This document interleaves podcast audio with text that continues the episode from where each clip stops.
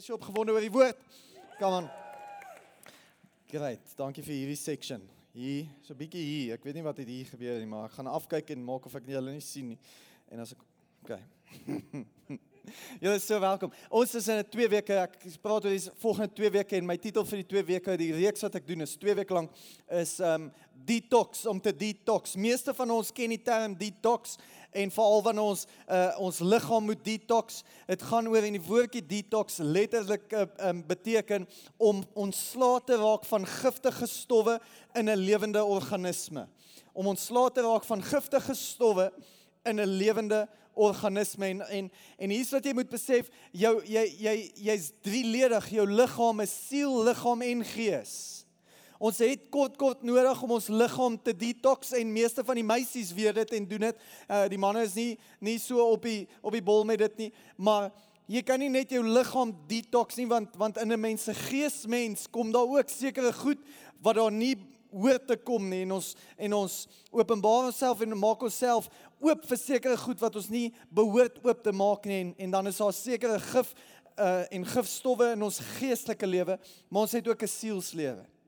En vanaand gaan ons gesels oor en ons gaan kuier rondom die term om om jou geestelike lewe te detox, om om geestelik te detox en dan volgende week om jou sielsmens. Dit is belangrik vir vir jou liggaam ook en daarom doen ons 'n 21 dae vas in die begin van die jaar dan dan is dit eh, gees, siel en liggaam al drie gelyk en maar en ons is nou in 'n 21 dae gebedstydperk as 'n kerk saam en as jy dit wil volg, is jy welkom op Instagram elke oggend 6uur uh, is ons live vir 5 minute waar ons waar ons net bid en die Here se aangesig soek.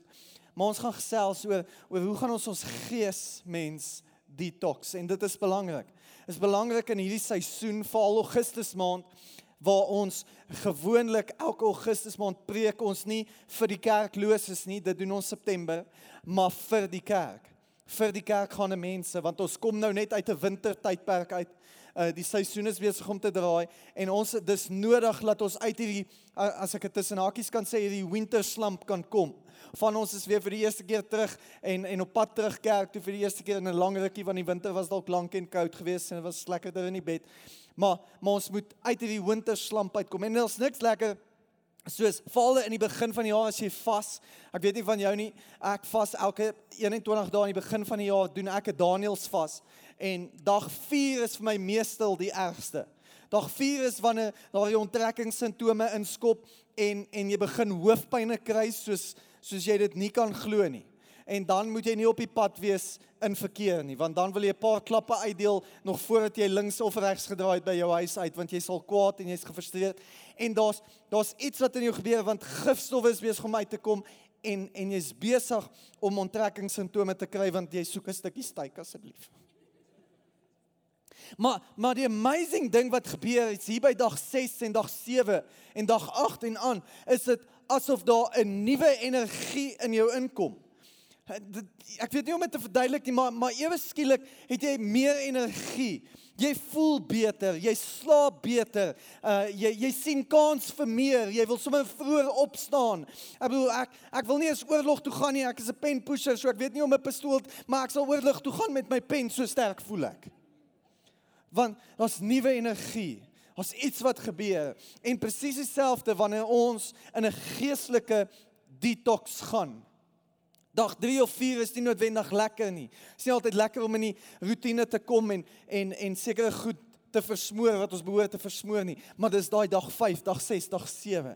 En wanneer jy beleef hoe die Here voelbaar is en tasbaar is. Ek sê vir Mika vanmiddag, uh, ons is nou op dag 8 in in die 21 dae gebed terwyl ek die tuin nat gemaak het. Is asof ek die Here gevoel het vandag en net in in elke oomblik van dit was dit was 'n amazing feeling asof dit wat die winter slamp en ons is so besig in die winter want sout en lig het kos gaan uitdeel. Ek moet ons was Amerika toe verlang gewees, ver van die huis af en en dit was net 'n lang en 'n moeilike wintermaand en en ewe skielik is is is besig om dinge te draai en in my geestelike lewe veral.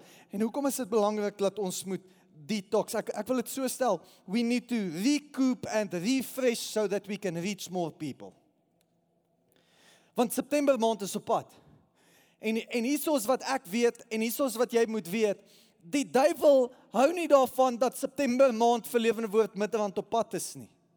Hy hou nie daarvan nie want hy weet ons gaan kerk wees vir die kerkloses en ons gaan mense wat op pad was hel toe uit die hel uit kry en ons gaan hel kleiner maak en hemel groter maak en die vyand hou nie daarvan nie.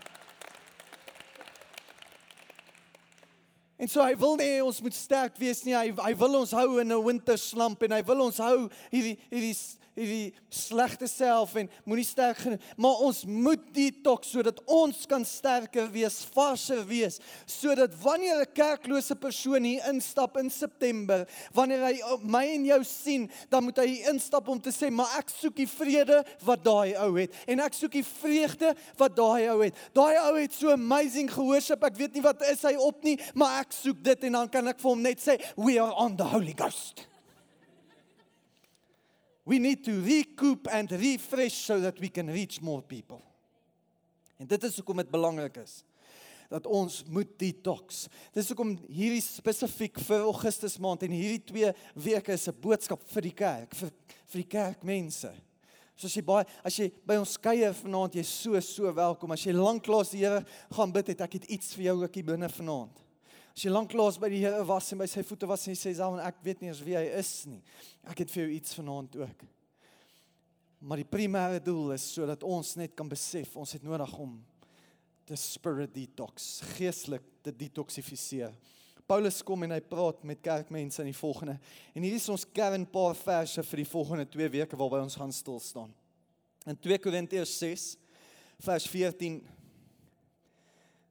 tot vers 18 en dan hoofstuk 7 vers 1 sê hy die volgende. Hy sê die volgende vers 14: Moenie in dieselfde juk trek saam met ongelowiges nie. Nou net om daai woordjie te verduidelik vir jou, uh die woordjie juk uh, in die Grieks as jy hom uit die Grieks uit vertaal beteken dit fellowship of samesyn. Moenie in dieselfde samesyn trek as die ongelowiges nie. Moenie in dieselfde kringe loop as die ongelowiges nie. Want watter deelgenootskap het die geregtigheid met die ongeregtigheid en watter gemeenskap het die lig met die duisternis? En watter ooreenstemming het Christus met Belial? Nou daardie woord Belial is is is net 'n ander woord vir die duiwel of vir 'n demoon. Watter ooreenstemming het Christus met Belial of watter aandeel het die gelowige met die ongelowige? Of watter ooreenkoms het die tempel van God met die afgode? Hoor mooi, hierdie is belangrik en ek wil dit verduidelik want julle is die tempel van die lewende God. Nou, ek wil net vinnig hier stil staan. Nou, julle weet ek het altyd gym gesprekke met mense wat nie die Here ken nie en ek nooi elke ou in die gym probeer ek nooi kerk toe. En dan kry ek altyd vra. Ek bedoel hulle is hulle is reg met hulle vra. Partyke soos hierdie een, julle ken hierdie vraag. Wat help dit ek gaan kerk toe? Ek bedoel ek kan nie as die preek onthou van 2 weke terug nie. Ek ook nie. Ek het hom gepreek. Ek kan ook nie onthou wat het ek eergisteraand geëet nie, maar dit hou my aan die lewe. Net so hou my verhouding my met die Here my aan die lewe en preke my aan die lewe en geestelike kos my aan die lewe. En ek nooi hierdie een ou en ek sê vir hom luister daai warehouse nê, nee, daar by Romans oorkant vleisery in 'n warehouse. En hierdie ou sê vir my hou julle in 'n warehouse kerk. Hy sê ja, wat's fout daarmee? Hy sê maar dis nie 'n kerk nie.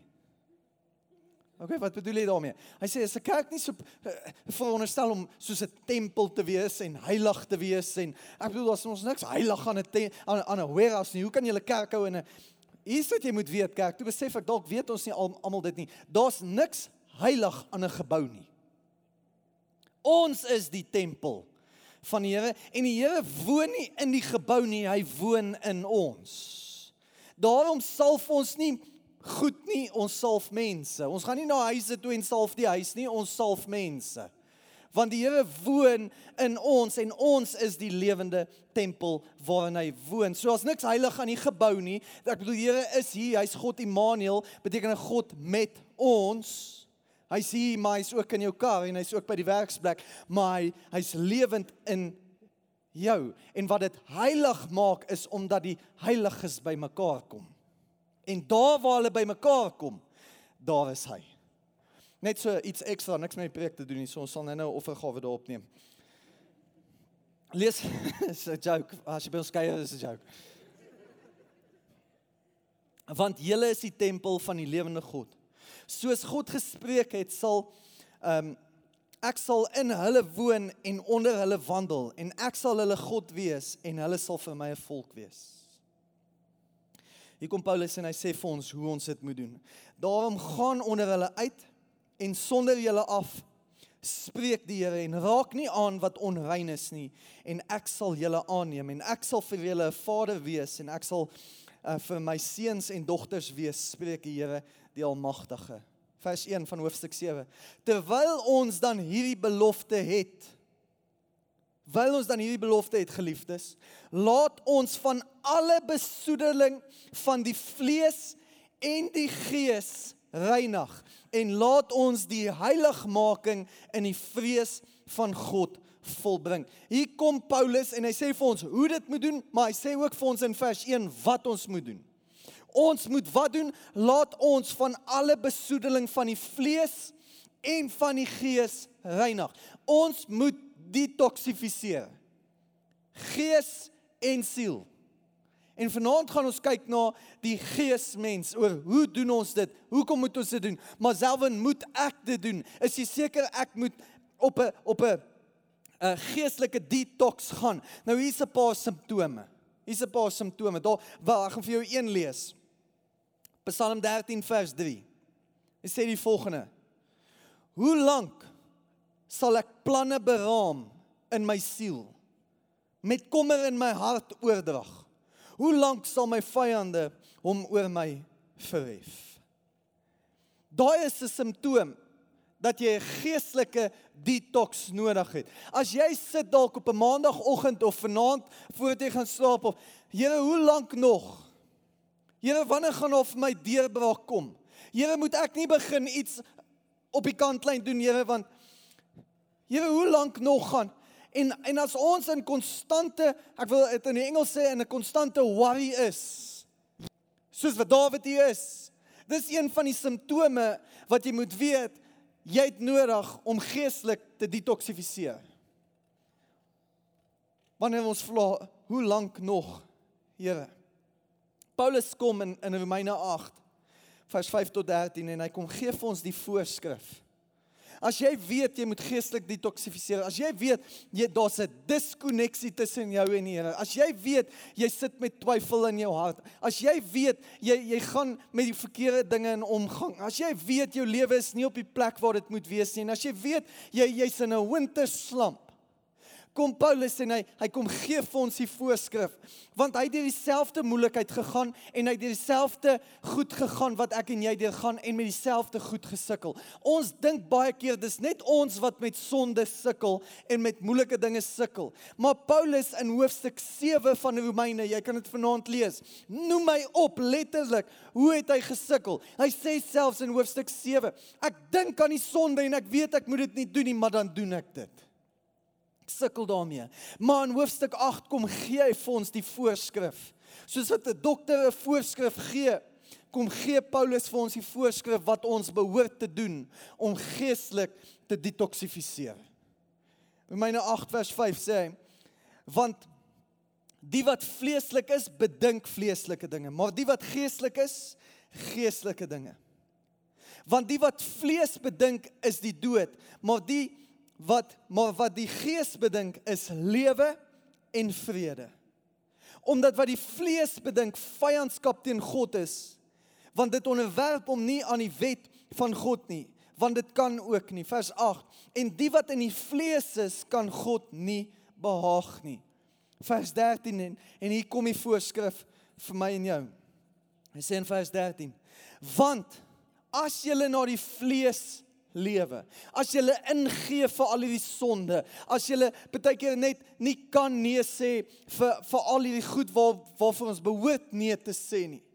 Want as jy na die vlees lewe, sal jy sterwe.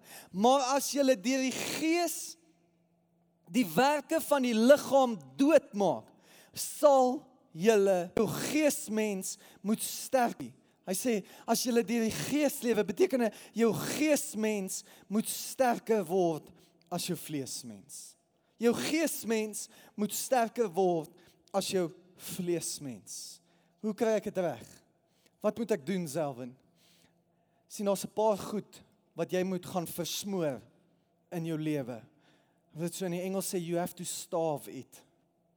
Daar's 'n paar goed wat ons moet versmoor sodat ons geestelik kan detoksifiseer sodat ons van die van die van die giftige stowwe uit ons geestelike lewe ontslae kan raak sodat sodat hierdie geestelike mens weer sterk en gesond kan word en sterker kan word as ons vleesmens. En ek wil vir jou 'n paar dinge gee. Nommer 1. Nommer 1, die eerste ding wat jy moet smoor in jou lewe is twyfel. Ons moet twyfel smoor in ons lewens. Ons moet op 'n punt kom waar ons twyfel smoor en die volgende vir ons sê ek sal vertrou op wat God sê.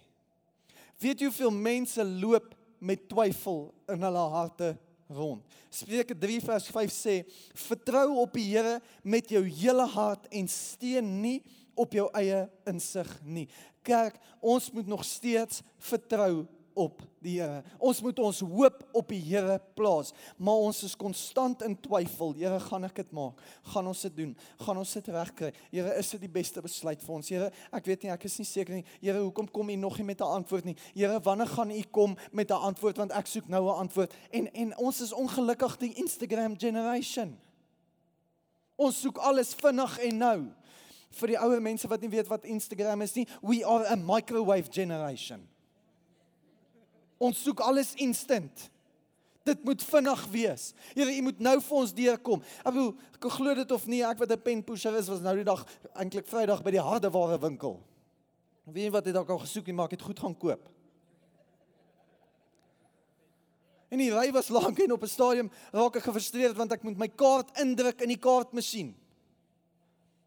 Nou vra ek jou, hoekom het julle nie tap and go nie? I want to tap and go. Ek bedoel ek is lank hier gaan mense my hier binne sien. Ek wil tap and go. Hoekom? Want ons is, ons wil alles vinnig hê.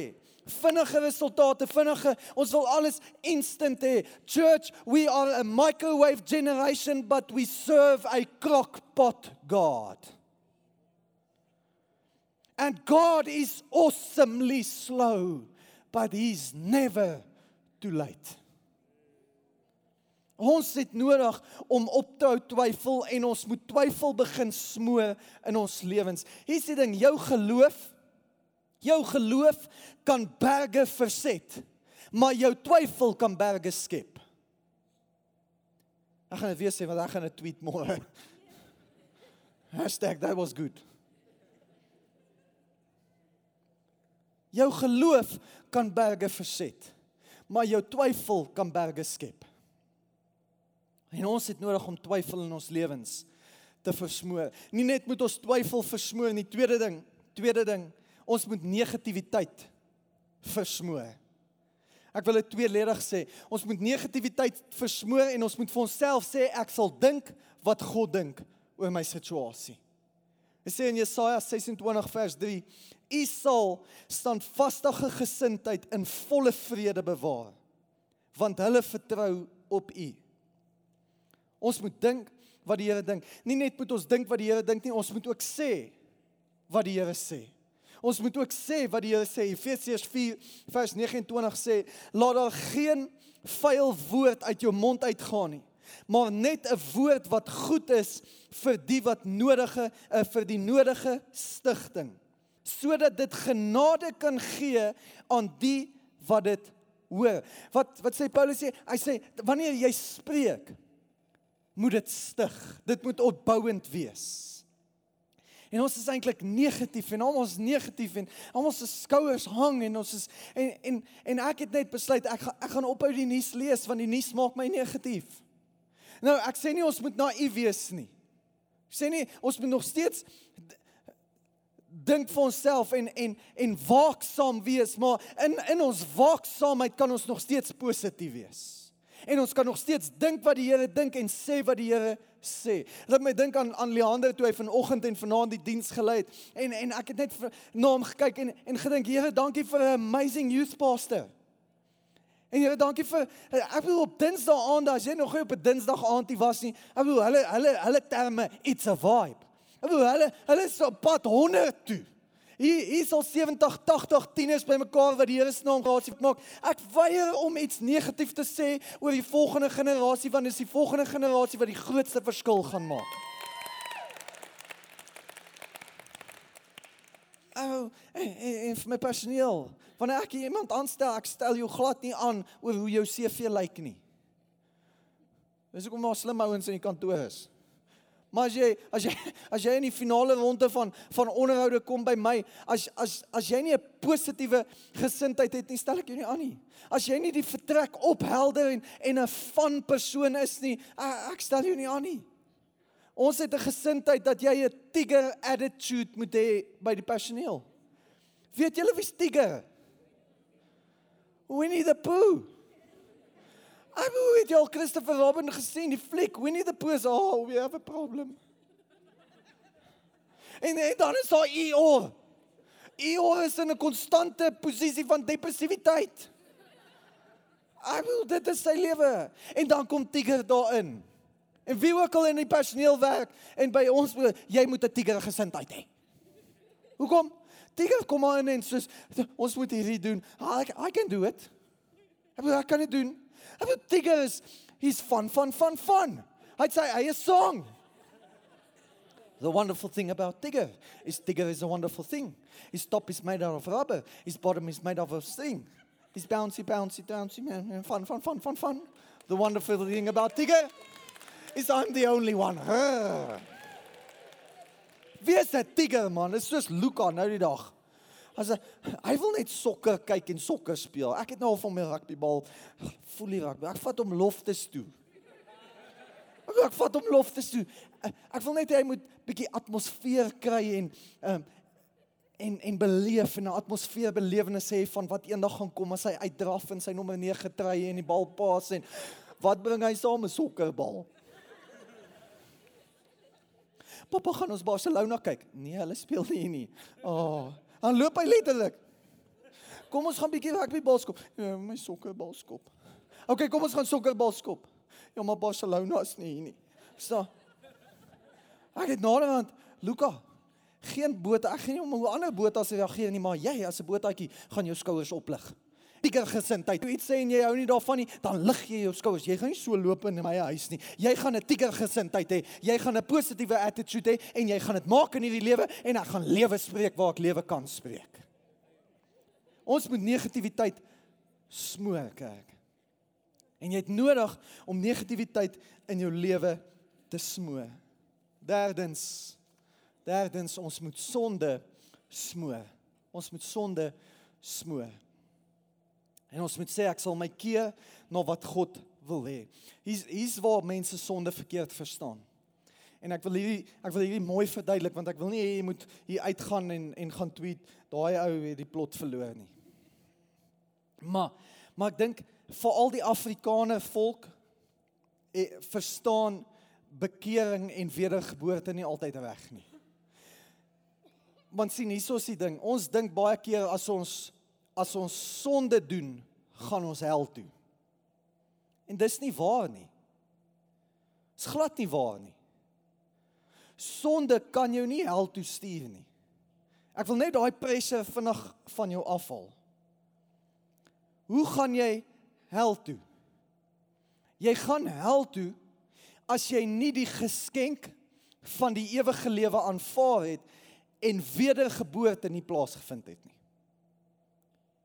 Dis wanneer jy hel toe gaan. Jy gaan hemel toe wanneer jy weer gebore word.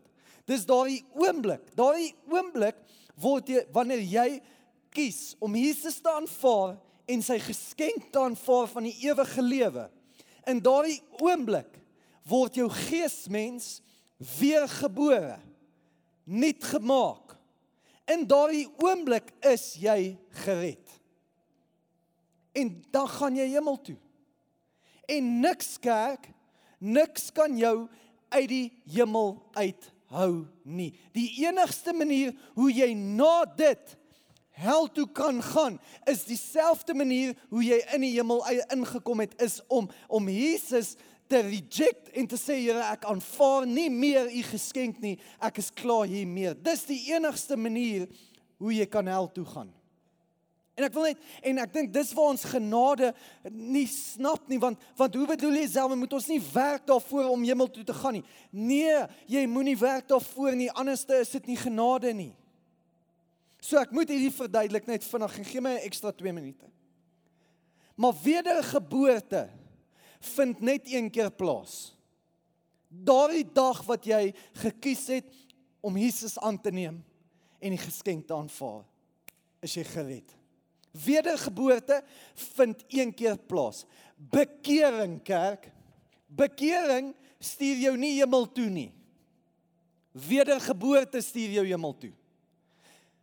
Daar gaan jy hemel toe. Bekering en ons is baie keer bang vir die term want jy moet bekeer of jy moet elke dag kom bekeer en as daai padkou bus jou tref daar buitekant en jou lewe is nie reg nie. Dis 'n turn or burn mentaliteit en dis nie waar nie bekering. Paulus kom in sy woord en hy sê bekeer julle daagliks. Wat sê Paulus vir ons? Hy sê twee Griekse woorde. Ons moet daagliks metanoia en epistrefo. Metanoia the renewal of the mind. Letterlik, jy moet jou denkwyse verander. Jy moet anders te dink. Nou dat jy gered is, moet jy elke dag anders te begin dink en jouself kondisioneer om anders te, te dink, metanoia. Maar jy moet ook epistrefo, betekende jy moet van rigting verander want die woordjie sonde. Die woordjie sonde in die Grieks is hamartia. Hamartia wat letterlik beteken as 'n boogskutter trek met die boog en die pyl en hy skiet As hy sy doel gemis het, het hy geskree hamartia. Beteken hy het sy doel gemis. Wat moet hy doen om sy doel raak te kry? Hy moet van rigting verander. Hy moet epistrefo. So Paulus kom en sê versmoor die sonde. As jy wil geestelik sterker raak, versmoor die sonde. Hoe doen ek dit om daagliks te bekeer? Beteken dit daagliks anders ek ek het gister pornografie gekyk, maar nou gaan ek anders te dink hieroor. Ek gaan nie meer pornografie kyk nie. Ek gaan epistrefo en ek gaan metanoia gaan. Ek gaan 180 grade draai en weggaan van dit van 'n ou en my ou lewe af. Redding vind in 'n oomblik plaas. Heiligmaking, kerk, is 'n proses en dis harde werk. En daar is werke. Daar is werke wat ons as 'n Christen moet doen. Maar dit is nie vir ons redding nie. Ons kan nie werk vir ons redding nie. Dis hoekom dit 'n geskenk is en dit is hoekom dit genade is. Die werk wat ons wel gaan doen, die goeie werk, die Christelike werk, die die die diensbaarheid, gaan nie vir ons redding gee nie, maar dit gaan wel vir ons krone eendag in die hemel gee. En ons sal eendag 'n preek daaroor doen oor die krone wat ons gaan ontvang in die hemel. Maar ons moet sonde versmoor. Ons moet metanoia en epi stref. Romeine 6 vers 13. Julle moet geen deel van julle liggame in diens van die sonde stel as 'n werktuig om goddeloosheid te bedrywe nie. Nee, stel julle in diens van God as mense wat dood was maar lewend gemaak is en stel elke deel van julle liggame in diens van God as werktuig om te doen wat God wil. Beteken daar is werke maar is nie vir my redding nie. Is klaar lewend gemaak. Hierdie is vir die krone wat ek gaan ontvang. Hierdie is sodat minder mense hel toe kan gaan en meer mense hemel toe kan gaan. Hierdie is om om hom te te eer en eer te bring aan hom omdat hy my gered het en verniet en gratis en verniet my hemel toe gestuur het. Ek hoef dit net te aanvaar. Maar sonde moet ons versmoor want ons gaan nooit sterker geestelik word as ons aanhou sonde doen nie. Ons moet sonde in ons lewens versmoor. En hoe doen ons dit? Deur daagliks te bekeer, anders te, te dink en weg te draai te epistrefo, weg te draai van die begeerlikhede van die hart af. 2 Timoteus 2 vers 22, jy kan dit nie vergeet nie. Terwyl ons hierdie goed moet versmoor in ons lewens, is daar 'n paar goed wat ons ook moet aanvul en aanneem. En ons moet sekere goed in ons geestelike lewe, ons moet ons geestelike lewe kom voed met sekere dinge en ek sluit hiermee af. Terwyl jy sekere dinge moet versmoor soos negativiteit. En dit is belangrik dat jy dit sal versmoor. en twyfel en sonde is daar drie dinge wat jy vir jouself en jou geestelike mens moet kom kos gee voor wat jy moet kom voed en dis die volgende drie dinge nommer 1 ons moet ons geestelike mens voed met God se woord met God se woord en jy moet letterlik vir jouself sê en en en, en dalk kan jy dit neerskryf ek sal en ek wil jou uitnooi en uitdaag eintlik vir die volgende 6 dae terwyl jy in hierdie detox gaan terwyl jy sekere goed versmoor, terwyl jy weier om negatief te wees. Terwyl jy terwyl jy hard daaraan werk en en daagliks bekeer en en alles in jou vermoë doen om om om nie 'n sondige lewenstyl te leef nie. En terwyl jy twyfel versmoor vir die volgende 6 dae, voed jouself met God se woord. Sê vir jouself, ek sal vir die volgende 6 dae, sê dit vir jouself. Ek weet nie wat is wat is jou keuse nie. Ek sal een hoofstuk 'n dag lees. As dit te veel is, een Psalm. Een Spreuke. Maar voed jouself vir die volgende 6 dae. As ek jou kan uitdaag, net die volgende 6 dae. Voed jouself met God se woord en sê ek sal die volgende, ek sal soveel lees. Soveel lees. Seker dit vir jouself sê. Psalm 1 vers 1 tot 2 sê welgeluksalig is die man wat nie wandel in die raad van die goddelose en staan op die weg van die sondaars nie en sit in die kring van die spotters nie maar sy behaag is in die wet van die Here en hy oordink sy wet dag en nag spandeer tyd in God se woord lees die Bybel kerk volgens die Baan studiegroep op aarde lees Christene hulle Bybel 1 minuut 30 sekondes per week.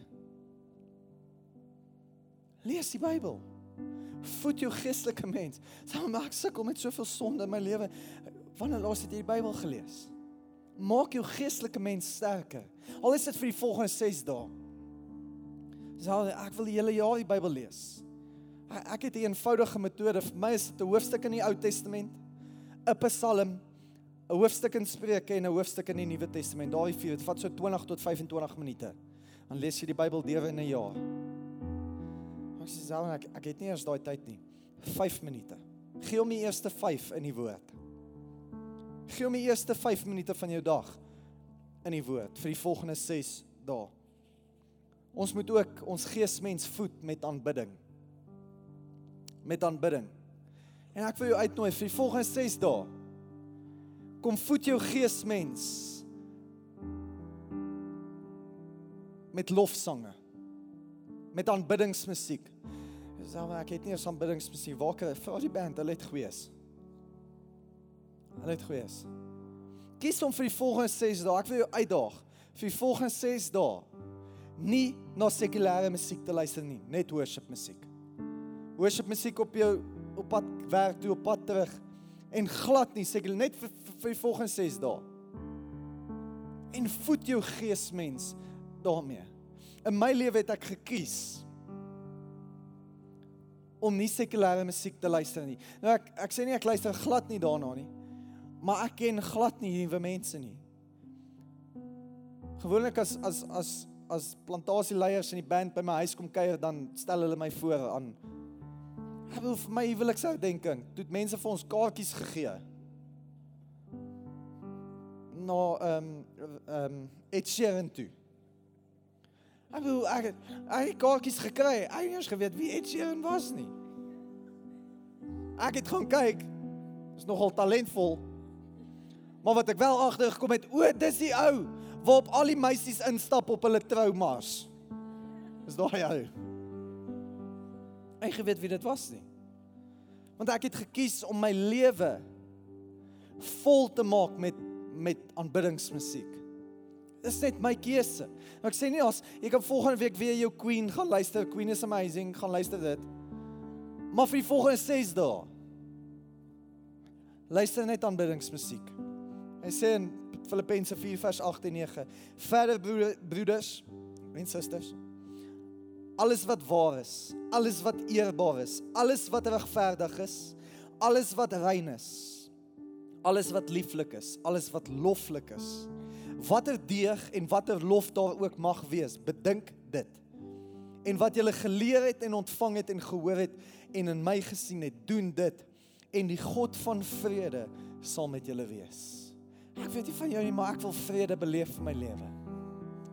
Ek gaan my lewe begin voed met God se woord elke dag. God se aanbidding en ek gaan hom aanbid en sy musiek luister elke dag.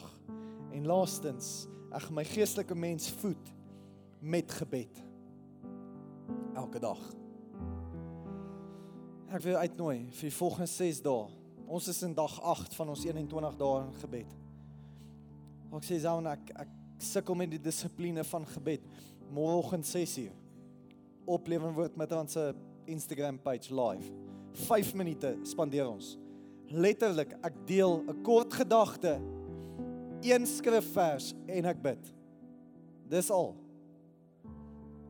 En dalk kan dit net die katalisator wees vir jou om jou gebedslewe te aktiveer. Waar jy sê vir die volgende 6 dae gaan ek my geesmens voed met gebed. En dit hoef nie daar te stop nie. Dit hoef nie daar te stop nie, maar hoor die belofte wat die Here gee wanneer ons sy aangesoek aangesoek se uh, soek, aangesig soek in gebed. 2 Kronieke 7 vers 14.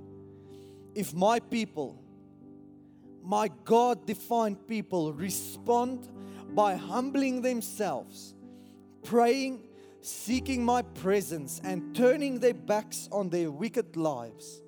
I'll be there, ready for you.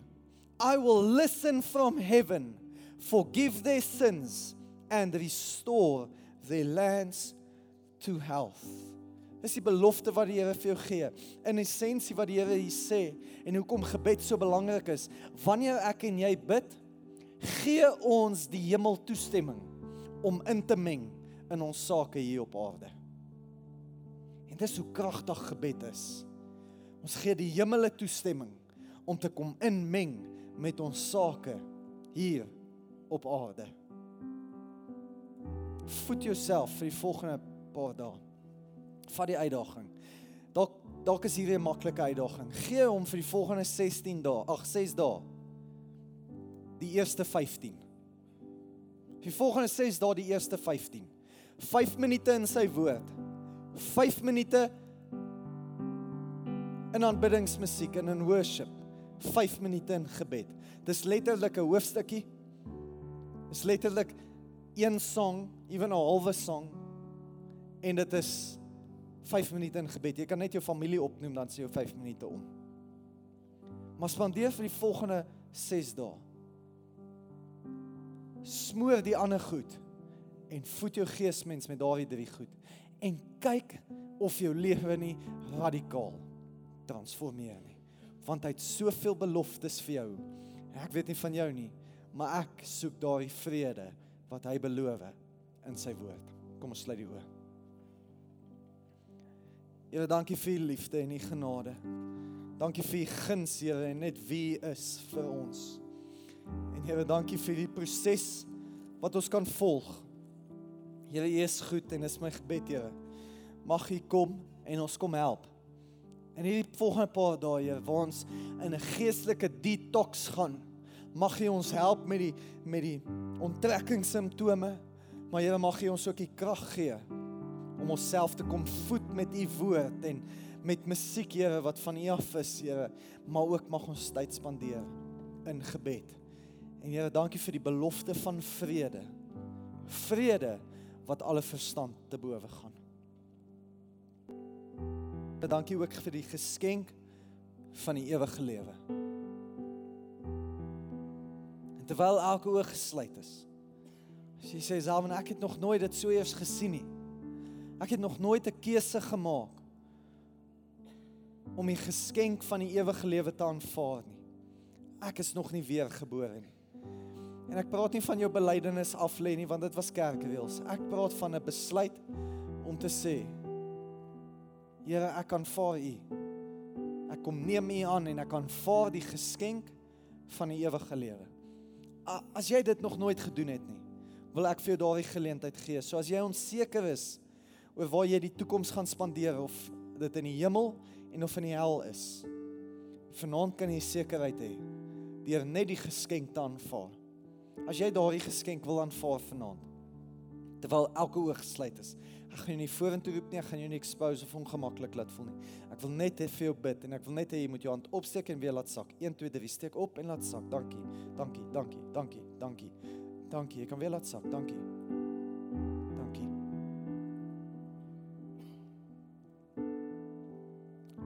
Wat het julle paar hande opgegaan en ons gaan hierdie gebed agter my aan sê. En ek wil vra saam met die ouens wat hierdie keuse maak want die hemel is al klaar besig om te celebrate, gaan ons in ondersteuning saam met hulle hardop agter my aanbid. So almal van ons, bid asseblief hardop agter my aan. Here Jesus, ek kom vanaand en ek kom verklaar dat ek 'n sondaar is. Maar dankie dat U vir my gesterf het aan die kruis van Golgotha. En dat U bloed my sonde kom skoon was het. Here, dit is my gebed en my keuse om U vanaand aan te neem en die geskenk te aanvaar van die ewige lewe. En Here, dankie dat ek vir ewig gaan lewe.